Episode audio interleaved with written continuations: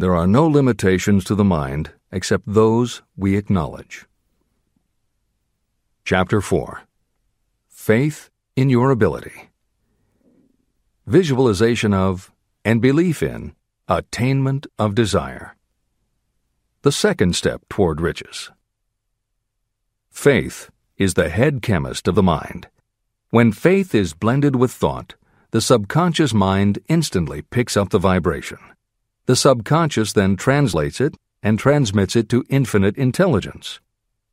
The emotions of faith, love, and sex are the most powerful of all the major positive emotions. When the three are blended, they have the effect of coloring thought in such a way that it instantly reaches the subconscious mind. There, it is changed into a form that induces a response from infinite intelligence. Editor's comments. In the preceding paragraph, Napoleon Hill uses two terms, faith and infinite intelligence, both of which may convey to the reader a religious connotation that Hill did not intend. The following will define the meaning of the words as Hill uses them in the following chapter. In modern usage, the word faith has become almost interchangeable with religious belief, which is not the way Hill uses the word. Faith, as it is used here, means having confidence, trust, and an absolute unwavering belief that you can do something. And in order for you to have faith in yourself as Hill means it, it has to be true on a subconscious level. If you have a nagging doubt in the back of your mind, or if you are just going through the motions of pretending you believe, it won't work because your subconscious will know your doubts. Unless you have absolute total confidence, unless you are convinced without question, then you don't have faith. Hill uses the term infinite intelligence to identify that part of the human mind and thinking process that produces hunches, flashes of insight, and leaps of logic. Hill's concept has similarities to what psychologist Carl Jung called the collective unconscious. And on another level, it is very close to what contemporary psychologists refer to as working in the flow state or being in the zone. Infinite intelligence is discussed in greater depth in later chapters. Hill also uses another term, the subconscious mind, that should be commented on before the reader proceeds with this chapter. Although there are differing schools of thought, in general, modern psychology developed from the pioneering work of Sigmund Freud and Carl Jung. Each believed that the human mind operates on both a conscious and an unconscious level, but they differed on the role the subconscious plays and the way it influences attitude and action. Through his own research and studies, Napoleon Hill developed a theory of the conscious and subconscious that is closest to the Jungian view. The following briefly describes the basis of Hill's view. The conscious mind. Your conscious mind receives information through the five senses of sight, smell, taste, hearing, and touch. Your conscious mind keeps track of what you need for thinking and operating, and it filters out what you don't need. Your conscious mind, and what your memory retains, is the intelligence with which you normally think, reason, and plan the subconscious mind. Your subconscious has access to all the same information your conscious mind receives, but it doesn't reason the way your conscious mind does. It takes everything literally. It doesn't make value judgments. It does not filter, and it does not forget. You cannot command your conscious mind to reach out and dip into your subconscious mind. However, under certain circumstances, all those forgotten facts and ideas that are always there in your subconscious can, if they are firmly rooted, influence your conscious attitudes and actions. This is the end of the editor's comments. How to develop faith. The following statement is very important in understanding the importance of autosuggestion in the transmutation of desire into its physical or monetary equivalent, namely, faith is a state of mind that may be induced or created by affirmation or repeated instructions to the subconscious mind through the principle of autosuggestion.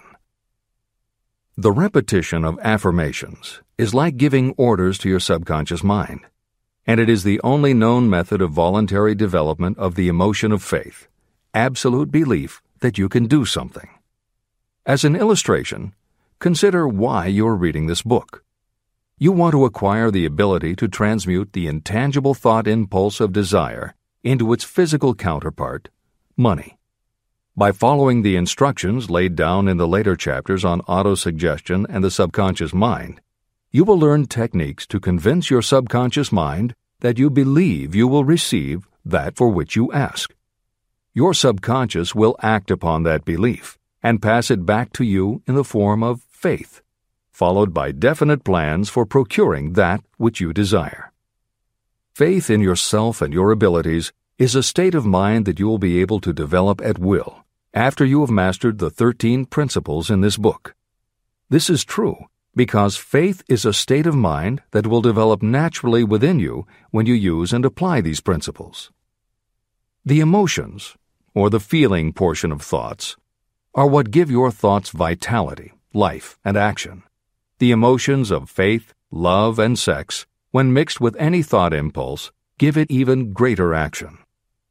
All thoughts that have been emotionalized, given feeling, and mixed with faith, absolute belief in your ability, begin immediately to translate themselves into their physical equivalent or counterpart. However, this is not only true of thought impulses that have been mixed with faith, but it is true with any emotion, including negative emotions. What this means is that the subconscious mind will translate into its physical equivalent a thought impulse of a negative or destructive nature just as readily as it will act upon thought impulses of a positive or constructive nature. The following statement, made by a noted criminologist, illustrates the point. When men first come into contact with crime, they abhor it. If they remain in contact with crime for a time, they become accustomed to it and endure it. If they remain in contact with it long enough, they finally embrace it and become influenced by it. This is the equivalent of saying that a negative impulse of thought that is repeatedly passed on to the subconscious mind often enough is finally accepted and acted upon by the subconscious mind. The subconscious then proceeds to translate that impulse into its physical equivalent by the most practical procedure available. This also accounts for the strange phenomenon that so many millions of people experience, referred to as bad luck.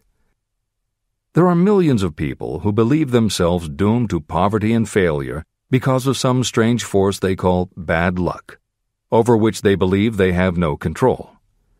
But the truth is, that they are the creators of their own misfortunes, because this negative belief in bad luck is picked up by the subconscious mind and translated into its physical equivalent. Your belief, or faith, is the element that will determine the action of your subconscious mind. Once again, let me stress that you will benefit by passing on to your subconscious mind any desire that you wish translated into its physical or monetary equivalent in a state of expectancy or belief that the transmutation will actually take place. The subconscious mind will transmute into its physical equivalent, by the most direct and practical way available, any order that is given to it in a state of belief or faith that the order will be carried out. At this point, it should also be noted that because of the way that the subconscious operates, there is nothing to stop you from deceiving your subconscious mind when giving it instructions through autosuggestion. That is what I did when I deceived my son's subconscious mind. To make this deception more realistic, when you call upon your subconscious mind, you must conduct yourself just as you would if you were already in possession of the material thing that you are demanding. Editor's comments. It is an axiom of contemporary motivation theory that the subconscious mind cannot distinguish between what is real and what is vividly imagined. One of the most frequently cited studies supporting this concept was done with a group of basketball players. The players were divided into three teams, and the players on each team were tested on their ability to make free throws. The teams were then separated for a period of time and each team was given instructions which they were told would improve their abilities. One team was instructed to practice making baskets on a daily basis. The second team was instructed not to practice during the period and not to even think about basketball. The third team was also instructed not to practice during the period, but instead the members were told to spend their daily practice time visualizing in detail the process of making baskets. At the end of the experiment, the teams were again tested. The team that rested showed a decrease in ability. The team that practiced showed a marked increase in ability. And the team that didn't practice but visualized making baskets showed an increase in ability almost equal to those who had practiced daily. As Hill says, you can deceive your subconscious through autosuggestion. If you convincingly plant an idea in your subconscious, your subconscious will accept and work with the idea as though it were a fact. But the key word is convincingly. If you try to send a message to your subconscious, but in the back of your mind you have a nagging doubt whether it will work, your subconscious will pick that up also. You will have sent mixed messages that cancel each other out. That is why Hill stresses the importance of doing it with faith. Your subconscious will not judge if it is true or false, positive or negative, but it does respond to the power of the input, how emotionalized the thought is. This is the end of the editor's comment. It is essential for you to encourage the positive emotions as the dominating forces of your mind. But faith in yourself doesn't come from merely reading instructions. Now that you understand the theory, you must begin to apply it. By experimenting and practicing, you will develop your ability to mix faith with any order you give to your subconscious. When you have faith in your ability, then you can give your subconscious mind instructions, which it will accept and act upon immediately. When your mind is dominated by positive emotions, it will encourage the state of mind known as faith. Faith in yourself is a state of mind that you can create by autosuggestion. All through the ages, religious leaders have admonished people to have faith. They say to have faith in this, that, and the other dogma or creed, but they have failed to tell people how to have faith. They have not stated that faith is a state of mind that may be induced by self suggestion. In language that anyone can understand, this book explains the principle through which faith in your ability to accomplish a goal may be developed where it does not already exist. Before we begin, you should be reminded again that faith is the eternal elixir that gives life, power, and action to the impulse of thought. Faith is the starting point of all accumulation of riches. Faith is the basis of all miracles and of all mysteries that cannot be analyzed by the rules of science. Faith is the only known antidote for failure.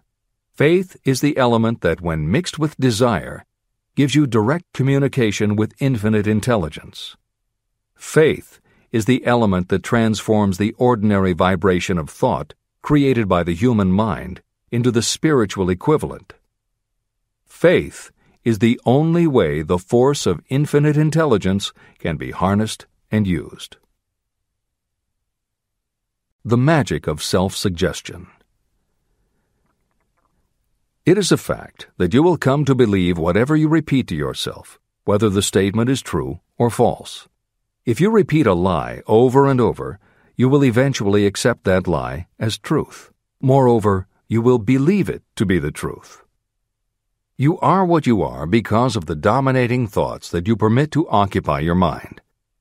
Thoughts that you deliberately place in your own mind and encourage with sympathy, and with which you mix any one or more of the emotions, constitute the motivating forces that direct and control your every movement, act, and deed. The following sentence is a very significant statement of truth. Thoughts that are mixed with any of the feelings of emotions become like a magnetic force, which attracts other similar or related thoughts. A thought that is magnetized with one of the emotions may be compared to a seed. When it is planted in fertile soil, it germinates, grows, and multiplies itself over and over again. What was originally one small seed becomes countless millions of seeds of the same kind. The human mind is constantly attracting vibrations that are in sync with whatever dominates the mind. Any thought, idea, plan, or purpose that you hold in your mind attracts a host of its relatives. Add these relatives to its own force, and it grows until it becomes the prime motivator of the person in whose mind it has been housed. Now, let us go back to the starting point. How can the original seed of an idea, plan, or purpose be planted in the mind? The answer? Any idea, plan, or purpose may be placed in the mind through repetition of thought. This is why you're asked to write out a statement of your major purpose or definite chief aim. Commit it to memory and repeat it out loud day after day until these vibrations of sound have reached your subconscious mind. You are what you are because of the dominating thoughts that you permit to occupy your mind. If you choose to, you can throw off any bad influences from your past and build your own life the way you want it to be. For instance, by taking inventory of your mental assets and liabilities, you might discover that your greatest weakness is lack of self confidence. This can be overcome and translated into courage through the principle of autosuggestion. You can do this by writing out a set of simply stated positive thought impulses, memorizing them, and repeating them until they become a part of the working equipment of your subconscious mind. The following is an example for someone whose definite purpose is to overcome a lack of self confidence. Self confidence formula 1. I know that I have the ability to achieve the object of my definite purpose in life. Therefore, I demand of myself persistent, continuous action toward its attainment, and I here and now promise to render such action. 2. I realize the dominating thoughts of my mind will eventually reproduce themselves in outward physical action and gradually transform themselves into physical reality. Therefore, I will concentrate my thoughts for 30 minutes each day, visualizing the person I intend to become. In this way, I will create in my mind a clear mental picture. 3. I know, through the principle of autosuggestion, that any desire I persistently hold in my mind will eventually find some practical means of attaining my objective. Therefore, I will devote 10 minutes daily to demanding of myself the development of self confidence. 4. I have clearly written down a description of my definite chief aim in life, and I will never stop trying until I have developed sufficient self confidence for its attainment. 5. I fully realize that no wealth or position can last unless it is built upon truth and justice. Therefore, I will engage in no transaction that does not benefit all whom it affects. I will succeed by attracting to myself the forces I wish to use and the cooperation of others. I will persuade others to help me because of my willingness to help others. I will eliminate hatred, envy, jealousy, selfishness, and cynicism by developing love for all humanity, because I know that a negative attitude toward others can never bring me success. I will cause others to believe in me because I will believe in them and in myself. I will sign my name to this formula, commit it to memory, and repeat it aloud once a day with full faith that it will gradually influence my thoughts and actions so that I will become a self reliant and successful person. Behind this formula is a law of nature that psychologists call autosuggestion or self suggestion. It is a proven technique that will work for your success if it is used constructively. On the other hand, if used destructively, it will destroy just as readily. In this statement may be found a very significant truth, namely that those who go down in defeat and end their lives in poverty, misery, and distress do so because of negative application of the principle of autosuggestion. All impulses of thought have a tendency to clothe themselves in their physical equivalent. The disaster of negative thinking. The subconscious mind makes no distinction between constructive and destructive thought impulses. It works with the material we feed it through our thought impulses. The subconscious mind will translate into reality a thought driven by fear just as readily as it will translate into reality a thought driven by courage or faith. Just as electricity will turn the wheels of industry and render useful service if used constructively, it will snuff out life if wrongly used. so too will the law of autosuggestion lead you to peace and prosperity or down into the valley of misery, failure, and death. It depends on your degree of understanding and application of it. If you fill your mind with fear or doubt, and if you do not believe in your ability to connect with and use the forces of infinite intelligence, then you will not be able to use those forces. The law of autosuggestion will take your lack of belief and use that doubt as a pattern by which your subconscious mind will translate it into its physical equivalent. Editor's comments. When you have faith in your ability to accomplish what you want, it not only firmly plants ideas in your subconscious, but it then works to reinforce itself. When you have faith in your abilities, part of what you must have faith in is that it is possible to tap into infinite intelligence. And because you have faith that it will work, your conscious mind won't be resistant. When your conscious doesn't resist, your subconscious mind can send creative ideas to your conscious mind more easily. Then, the more you see the power working in your life, the easier it is for you to act on faith the next time. Will it work for you? You will never know unless you relax your resistance and just have faith that it will. This is the end of the editor's comment. Like the wind that carries one ship east and another west, the law of autosuggestion will lift you up or pull you down according to the way you set your sails of thought.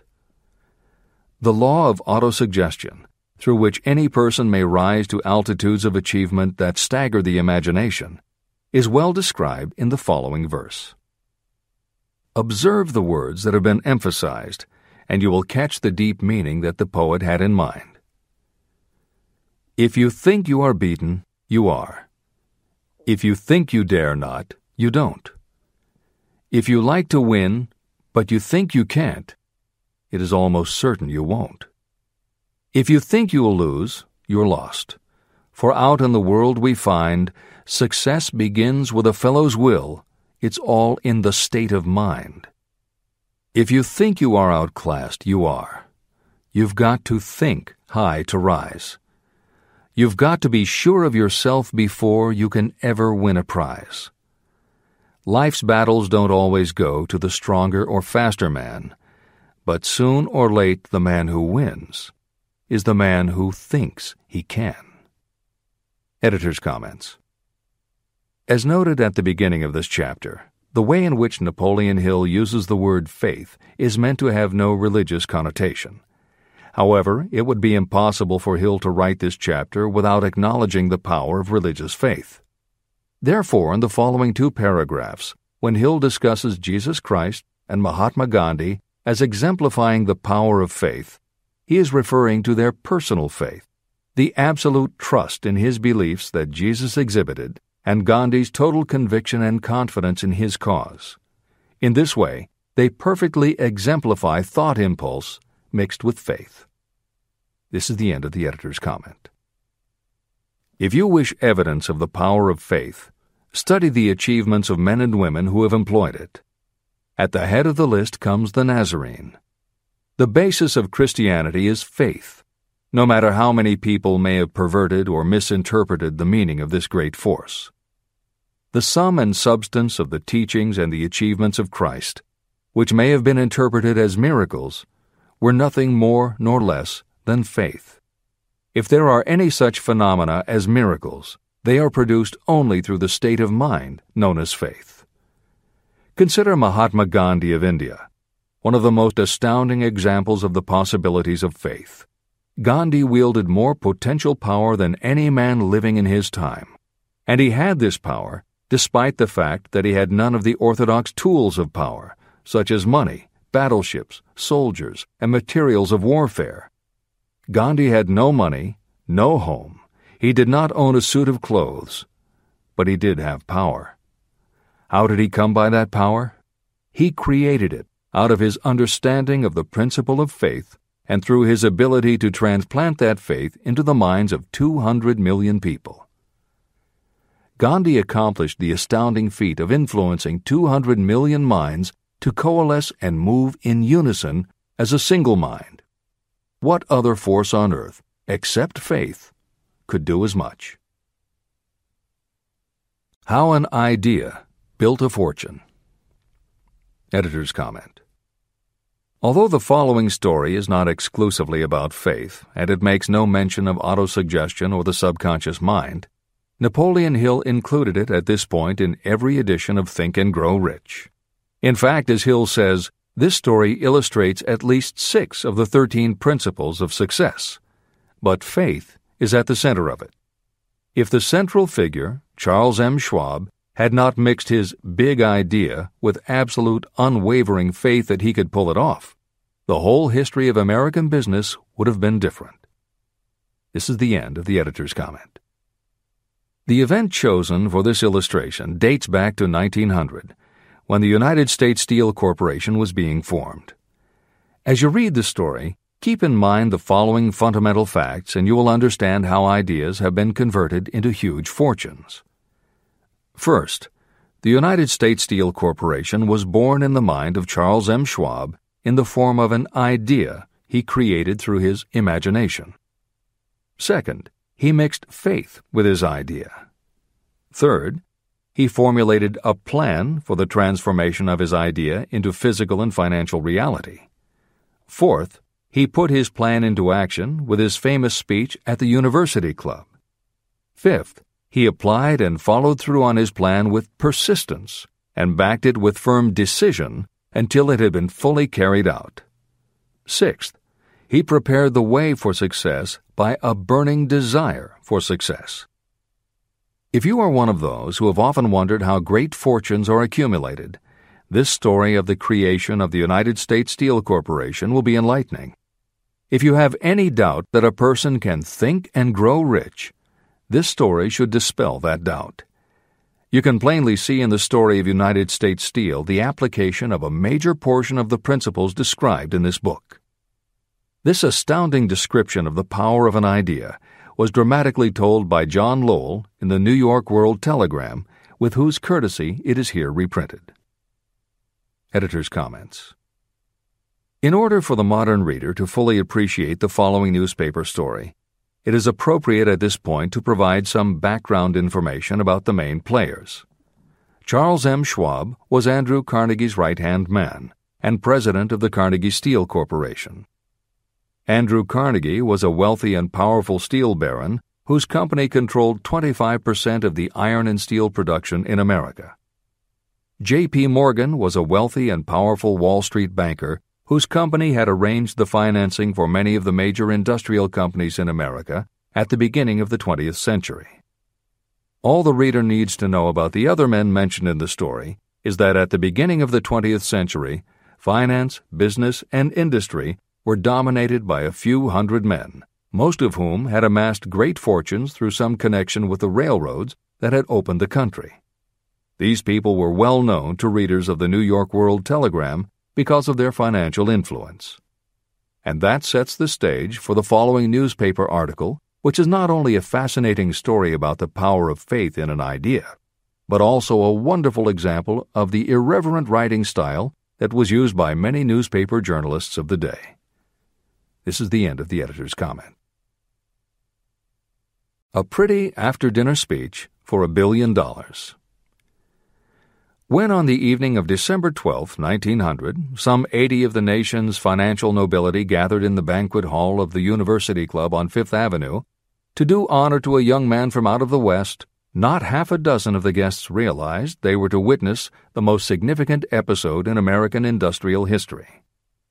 J. Edward Simmons and Charles Stewart Smith, their hearts full of gratitude for the lavish hospitality bestowed on them by Charles M. Schwab during a recent visit to Pittsburgh, had arranged the dinner to introduce the 38 year old steel man to Eastern Banking Society. But they didn't expect him to stampede the convention. They warned him, in fact, that the bosoms within New York's stuffed shirts would not be responsive to oratory, and that if he didn't want to bore the Stillmans and Harrimans and Vanderbilts, he had better limit himself to fifteen or twenty minutes of polite vaporings and let it go at that.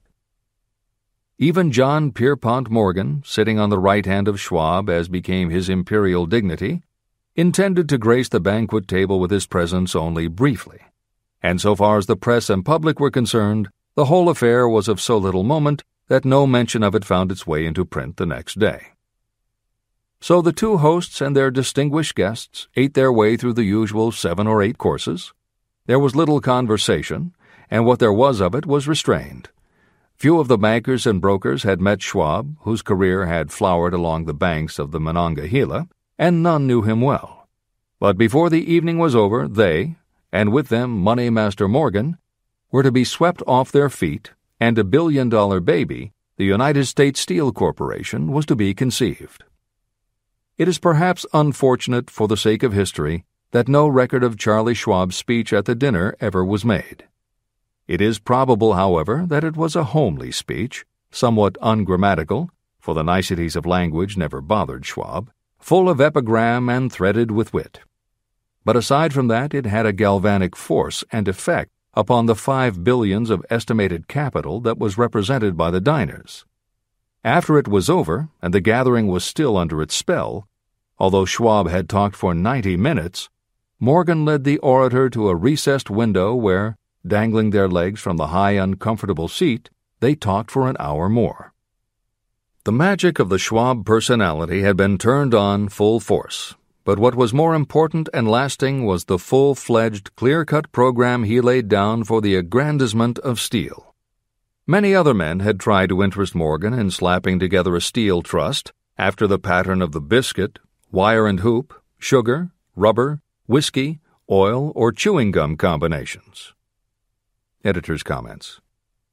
The Random House College Dictionary defines a trust as an illegal combination of industrial or commercial companies in which the stock is controlled by a central board of trustees, thus making it possible to control prices and destroy competition.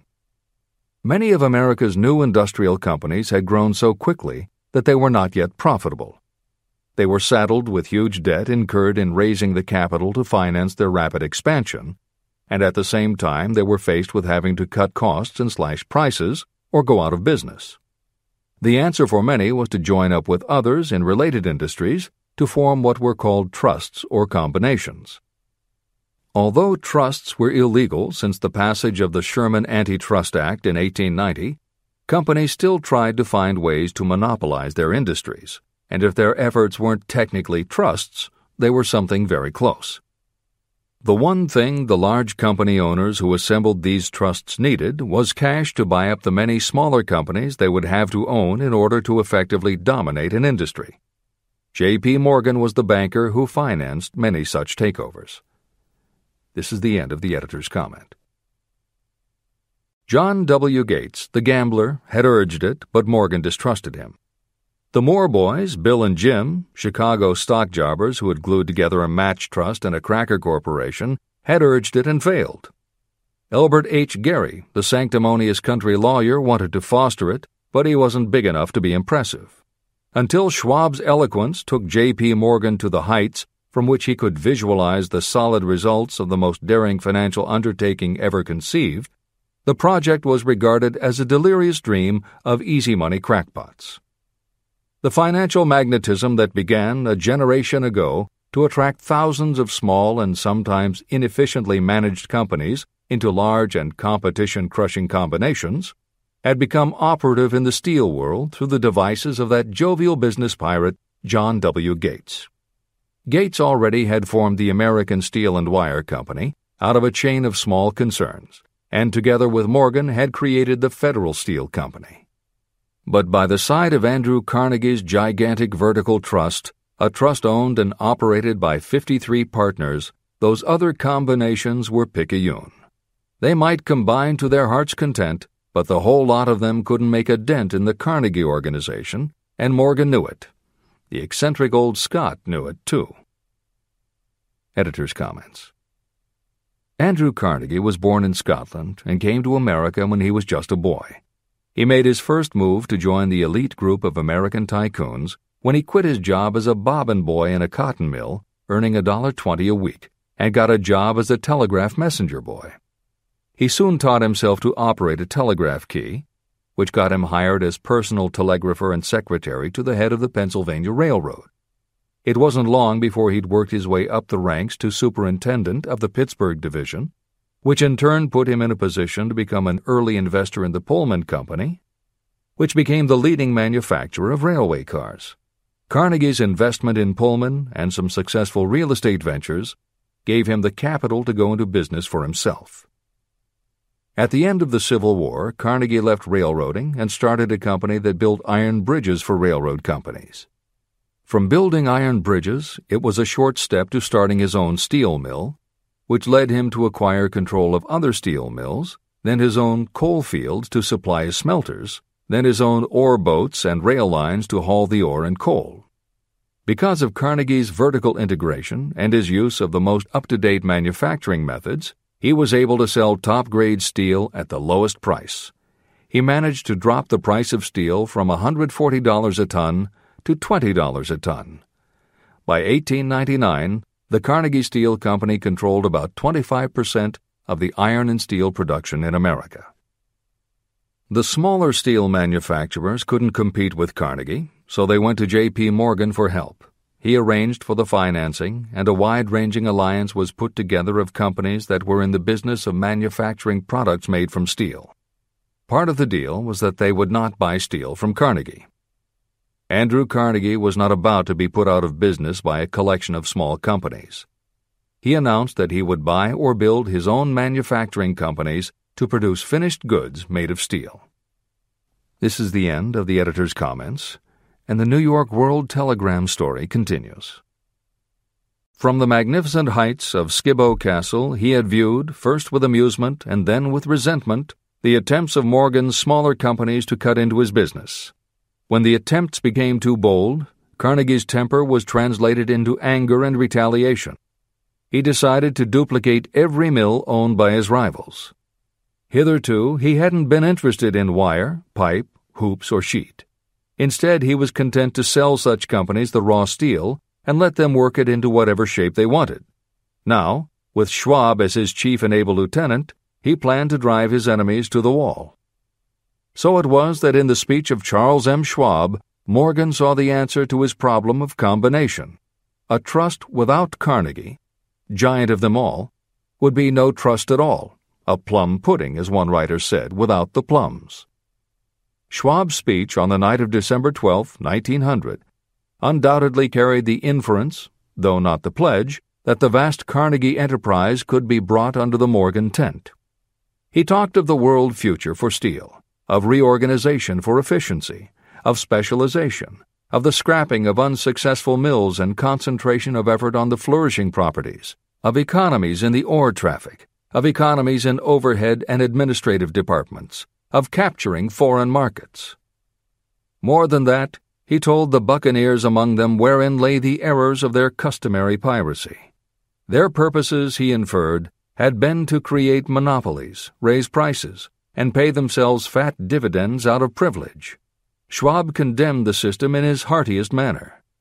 The short sightedness of such a policy, he told his hearers, lay in the fact that it restricted the market in an era when everything cried for expansion. By cheapening the cost of steel, he argued, an ever expanding market would be created. More uses for steel would be devised, and a goodly portion of the world trade could be captured. Actually, though he did not know it, Schwab was an apostle of modern mass production. Editor's comments. For J.P. Morgan, all of Schwab's talk about economies of scale and expanding markets meant only one thing until that night, it was assumed that Andrew Carnegie would continue building his own manufacturing companies to compete with the steel trusts that Morgan had helped put together. Morgan knew that for Carnegie to do so would require an enormous amount of capital, and Morgan also knew that Carnegie had always been strongly against raising money by selling stock in his company. What Schwab seemed to be implying was that rather than going to Wall Street for the money needed to fight the trusts, Carnegie might be interested in selling his business. This is the end of the editor's comment.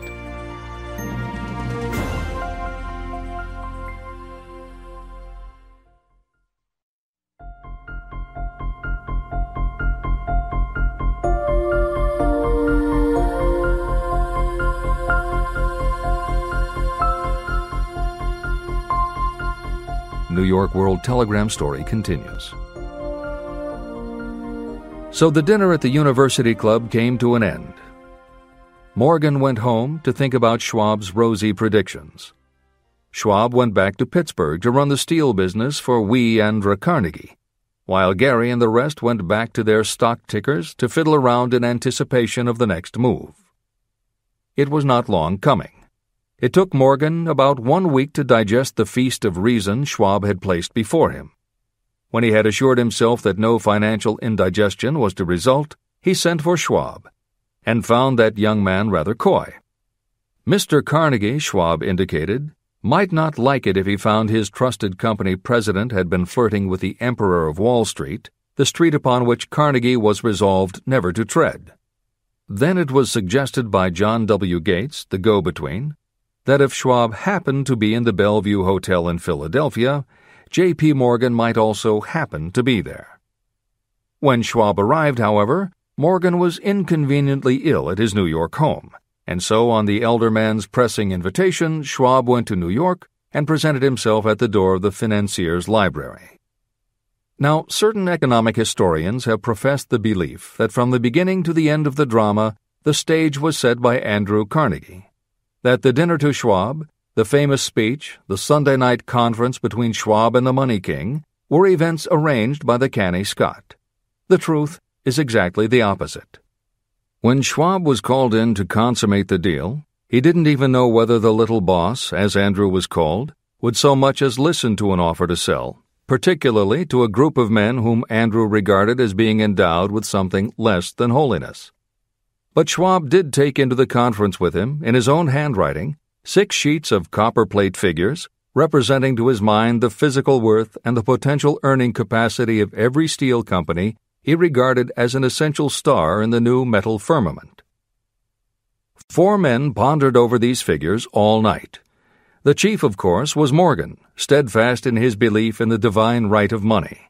With him was his aristocratic partner, Robert Bacon, a scholar and a gentleman. The third was John W. Gates, whom Morgan scorned as a gambler and used as a tool.